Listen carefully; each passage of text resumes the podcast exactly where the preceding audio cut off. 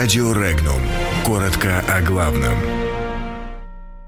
Украинские сложности и японские цели. Внимание на Россию.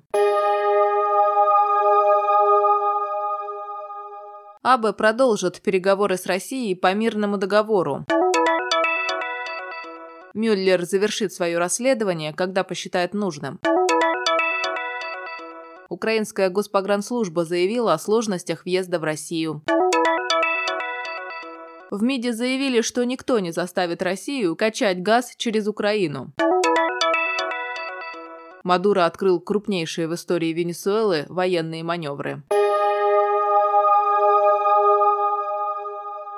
Премьер-министр Японии Синдзо Абе заявил, что он продолжит переговоры с Россией по заключению мирного договора между двумя странами. По его мнению, проблема, которую не удается решить уже более 70 лет, не должна перейти к будущим поколениям, и он полон решимости поставить точку в этом вопросе вместе с президентом Владимиром Путиным. Напомним, что Абе уже несколько месяцев твердит о том, что вот-вот наступит некий поворотный момент в деле заключения мирного договора с Россией и решения вопроса территориальных претензий Японии к России.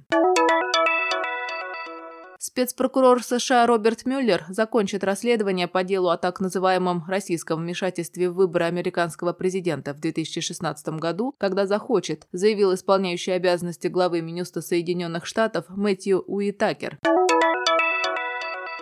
Помощник председателя Государственной пограничной службы Украины Олег Слободян заявил, что российские пограничники якобы стали безосновательно отказывать во въезде украинским гражданам. Он утверждает, что Госпогранслужба Украины в течение последних трех дней зафиксировала около 100 случаев отказа во въезде в Россию гражданам Украины на контрольно-пропускном пункте Нахатеевка в Белгородской области. Чиновник уточнил, что отказывали в основном тем украинским гражданам, которые ехали в Россию на автомобиле с объемом двигателя более двух литров. Официального подтверждения данной информации с российской стороны нет. Отметим, с начала 2019 года на Украину не пустили более тысячи российских граждан.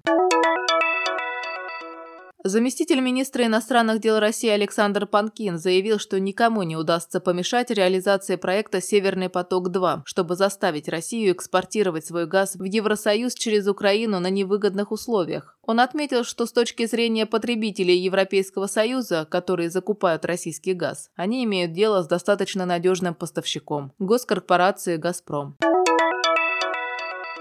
Президент Венесуэлы Николас Мадуро дал старт военным маневрам с участием народного ополчения. Перед началом учения он встретился с военными и осмотрел боевую технику. Мадуро подчеркнул, армии нужна модернизация и вложение дополнительных средств для закупки вооружений. Учения, которые продлятся до 15 февраля, приурочены к 200-летию Ангастурского конгресса. В 1819 году в городе Ангастуре была провозглашена независимость Великой Колумбии, в состав которой входила Венесуэла, от Испании. Мадуро назвал учения Ангастура-200 крупнейшими в истории страны. Маневры начаты на фоне заявления о возможном военном вмешательстве США в венесуэльский политический кризис. Подробности читайте на сайте Regnum.ru.